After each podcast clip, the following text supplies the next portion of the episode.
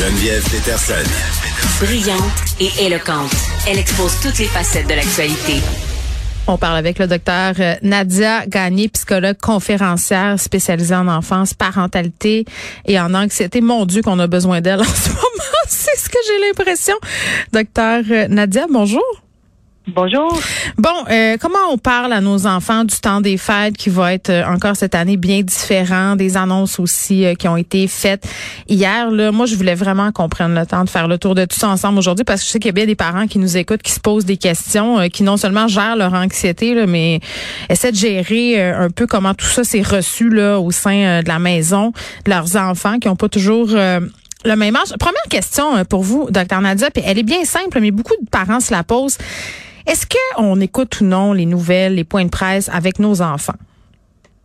Ah, ça, c'est une bonne question. Ça dépend de l'âge et de l'intérêt, de la maturité de l'enfant. Je dirais que, en général, euh, s'informer quand on fait face à un contexte d'adversité, c'est mm. une bonne chose. Parce que même si ce sont des mauvaises nouvelles, c'est des informations qui peuvent nous aider à nous adapter au changement et à l'incertitude qui s'en vient.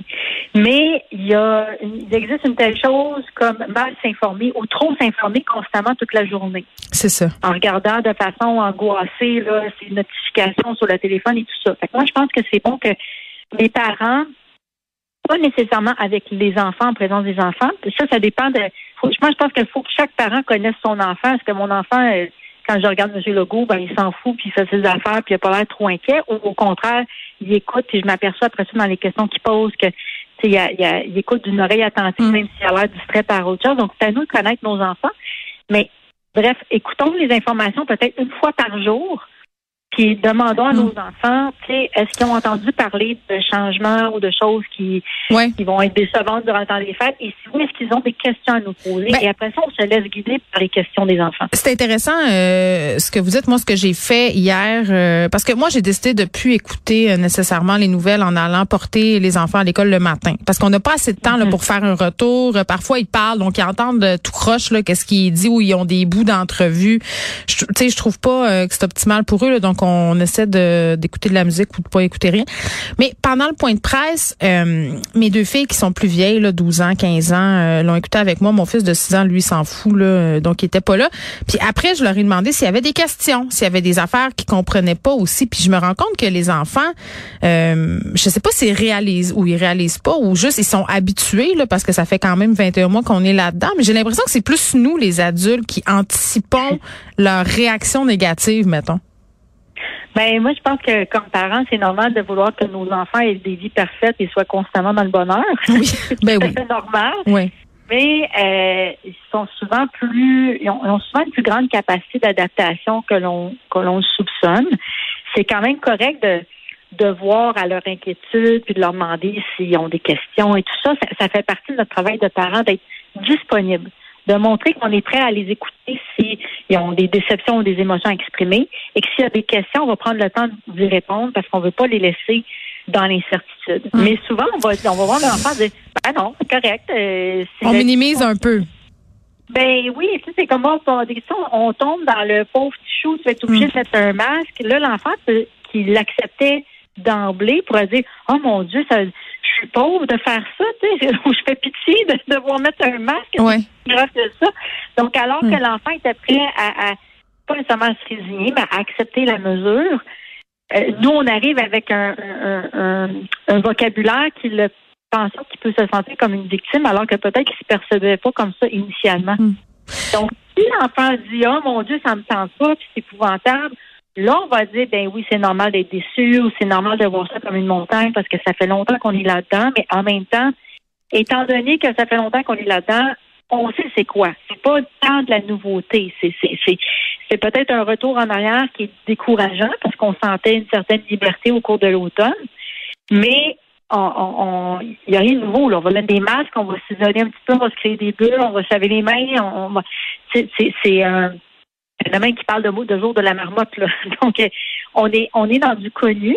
Maintenant, comment on peut essayer de s'organiser des vacances de Noël qu'on va parsemer de plaisir, de moments euh, chaleureux, de moments où on va essayer de s'organiser pour euh, inventer peut-être des nouvelles traditions. L'année passée. Oui, mais là, on s'en est inventé, là, docteur Nadia, des, des, nouvelles traditions. Moi, j'ai l'impression que les, les, fêtes en tant que telles, vu qu'on a le droit à 10, les, les les enfants seront pas tellement déçus. La plupart d'entre nous, on pourra voir les grands-parents et tout ça. C'est moi la déception que j'ai à gérer là, puis c'est le cas de bien des gens qui nous écoutent, c'est le, les fameuses fêtes d'amis là, les sleepovers aussi là, qui sont un peu mis sur pause en ce moment. Ça, j'avoue là, on a de la misère un peu à leur faire entendre raison.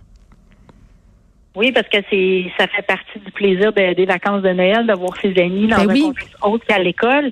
Donc euh, là, ça va être de voir euh, comment on va gérer euh, ce risque-là. Est-ce qu'on parce que c'est on a des tests rapides. Oui, exactement. Puis là, ben c'est de dire aux enfants, ben on n'a pas le choix de limiter ça, mais il faut voir avec les parents des amis quels sont leurs niveaux de confort. Nous, comme parents, il faut qu'on se questionne sur quelle est notre, tolérance au risque par rapport à ça. Puis qu'est-ce qu'on va pouvoir permettre ou ne pas permettre, puis qu'est-ce qui ne sera pas permis, par quoi on peut le remplacer, dans le fond? Hmm. Euh, par quoi on peut le remplacer? Avez-vous des idées pour nous?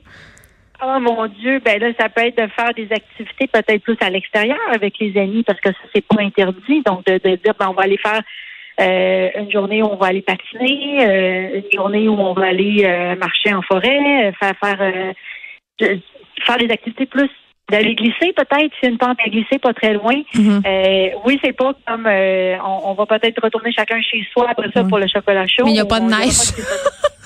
c'est ça l'affaire. C'est vrai tout, que ça, tout en ce moment, là, en ce moment, tout est un peu genre poète, poète, poète.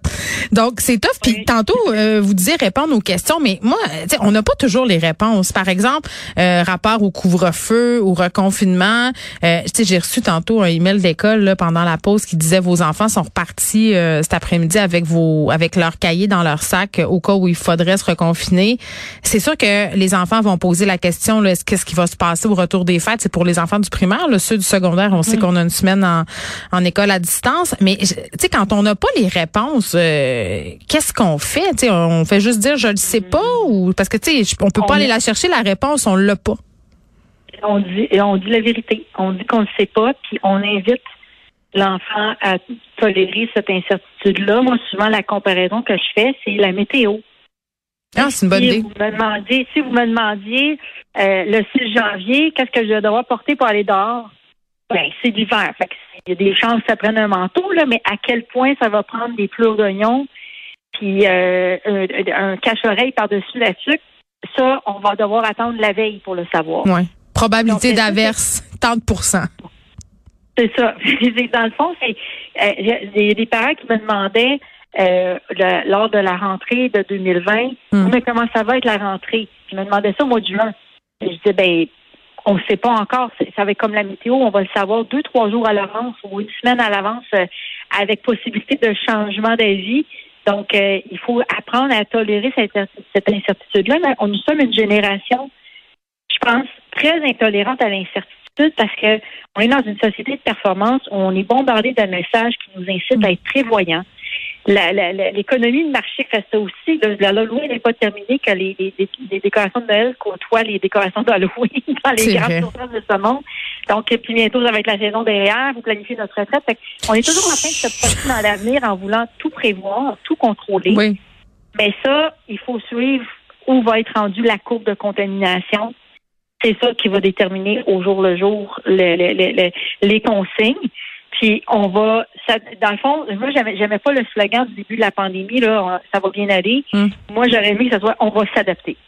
Ça va demander un effort, mais on va arriver à s'adapter si on est à l'écoute de comment les choses se passent qu'on démontre une certaine flexibilité. Oui, mais tu sais, je comprends là, puis c'est vrai, sauf qu'il y a des gens qui en peuvent, ils en peuvent plus de s'adapter là, puis ils en ont plus d'idées. Tu sais, ils sont rendus au bout là du sac à, à surprise avec les enfants. Moi, je disais pendant la pandémie, je suis pas prof, je suis pas géo, je suis pas éducatrice en garderie. Tu sais, je, je, j'ai plus de tour dans mon sac là. Ben là, ça va, ça va peut-être avoir l'air plate ce que je vais dire. Ben mais non, allez-y. C'est correct, c'est correct aussi de pas toujours bien aller. C'est vrai. Une, des, un des, une des premières étapes dans la gestion d'une émotion négative, c'est d'abord de la reconnaître et de l'accepter. Là, je vais pas bien. Je suis dans une journée où je suis découragée. c'est comme si on venait de me donner un, coup de marteau sur la tête. Euh, mais je vais passer ce moment-là en acceptant que là, c'est correct d'aller moins bien. C'est mm. normal d'aller moins bien. De, valider soi-même sa propre émotion. On dit souvent valide l'émotion de ton enfant, mais de se valider soi-même. Écoute, ça fait des 21 mois qu'on est dans cette pandémie-là. On pensait qu'on était en train de s'en sortir, puis là, on, on mm. retourne en arrière. Oh on a-tu le droit d'avoir une petite journée de découragement? On n'est pas toujours obligé d'être des petits rayons de soleil. Moi, c'est ça que je vais retenir. Ça, puis dire la vérité, répondre aux questions, puis on n'a pas toutes les réponses. Essayer de voir le bon côté des choses aussi, de faire autre chose, se réinventer encore, essayer du moins. Ben, oui, allez-y. Oui, ben, des fois, on peut, se, on peut se rappeler l'année dernière aussi qui était C'était pire. Ben, oh, oui. De dire, ben, qu'est-ce qu'on a aimé faire? Est-ce qu'on avait découvert des nouvelles activités qu'on faisait pas parce qu'on était dans nos anciennes traditions? C'est vrai. peut-être qu'on va trouver une nouvelle tradition qu'on va garder même après la pandémie. C'est peut-être d'aller faire des recherches pour voir c'est quoi les activités qui existent qu'on connaissait peut-être même pas qu'on aurait le droit de faire. Donc, euh, mais là, c'est vrai que je vous accorde que on a un hiver bizarre, puis ça aurait été bien le fun d'avoir de la neige. Ben oui, pour aller glisser, pour aller faire euh, toutes sortes d'activités hivernales, ça change le mal de place. Mais bon, on va souhaiter une bonne bordée là euh, dans les prochains jours. Je pense qu'il annonce de la neige demain, du moins sur la région de Montréal. Docteur Nadia Gagné, merci beaucoup. Merci à vous. Au revoir.